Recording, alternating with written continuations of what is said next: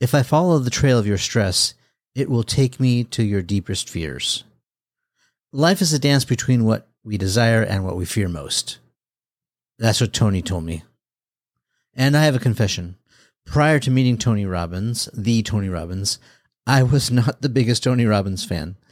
I'm not the kind of person who would attend one of his events, jump up and down, or tolerate him shouting at me during a 10 hour seminar.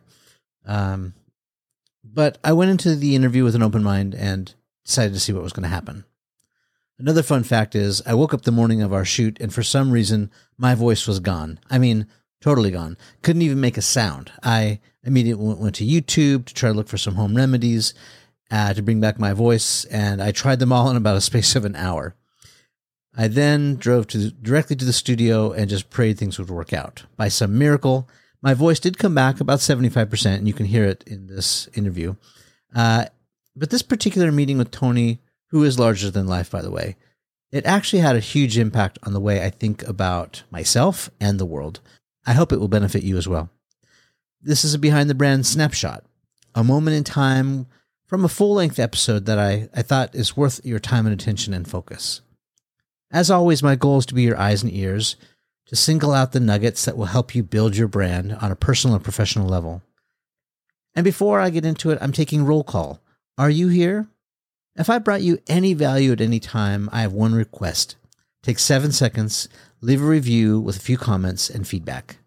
Reviews are actually super important and they benefit you because because the more reviews we have, the more it signals to the algorithm and then this helps us attract more A-list guests which you want us to bring in so you can learn from them. Ready? Set? Go. Hi, I'm Tony Robbins, and you're watching Behind the Brand.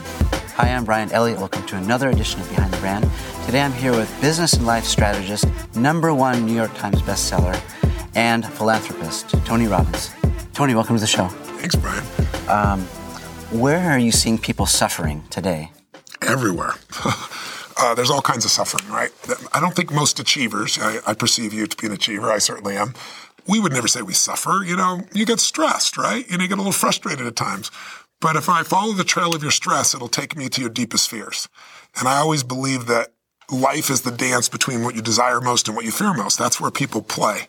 And so I like to dig underneath and find that. So you see people suffering, you know, like billionaire clients will call me up and want me to help them with some business aspect. And I kind of see myself as a Trojan horse. I was telling you off camera. Um, I, I go in there to give people what they say they want, but then I deliver what they really need. And what we all need is a life that's more meaningful, a life that's more fulfilling. Um, well, what are they saying that they want? Well, they'll say, you know, I want to take this this division to another level, or it's an athlete and they're melting down. I got to turn Serena Williams down right now. What am I going to do? Or you also see people suffering over the littlest stuff.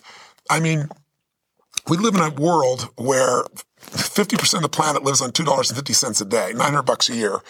And most people worry about their finances. And I think we want to do well in that area. I've put focus on how to help people in that area. But to suffer is just to miss the beauty of this moment, miss the beauty of your life. And I'm obsessed with if I can't find ecstasy in this moment here with you, Bryan, as weird as that may sound, if I can't enjoy this moment thoroughly, more accolades, more economics, more business, more whatever is not going to make your life any better. But if you can enjoy each moment and you can let go of the, what the brain does when it starts to make up all these stories that you're stressing yourself out about, then if there's a problem, you'll handle that problem from a different place as opposed to trying to handle the problem from feeling weak or tired or exhausted or stressed or pissed off or whatever the case may be. Well, it's easier said than done, right? I mean, do you oh, think sure. it's, you think it's a function of not feeling you've got options or You've exhausted those options. Now you're out of hope. What is it? Well, it's different for everybody, but it's the mind.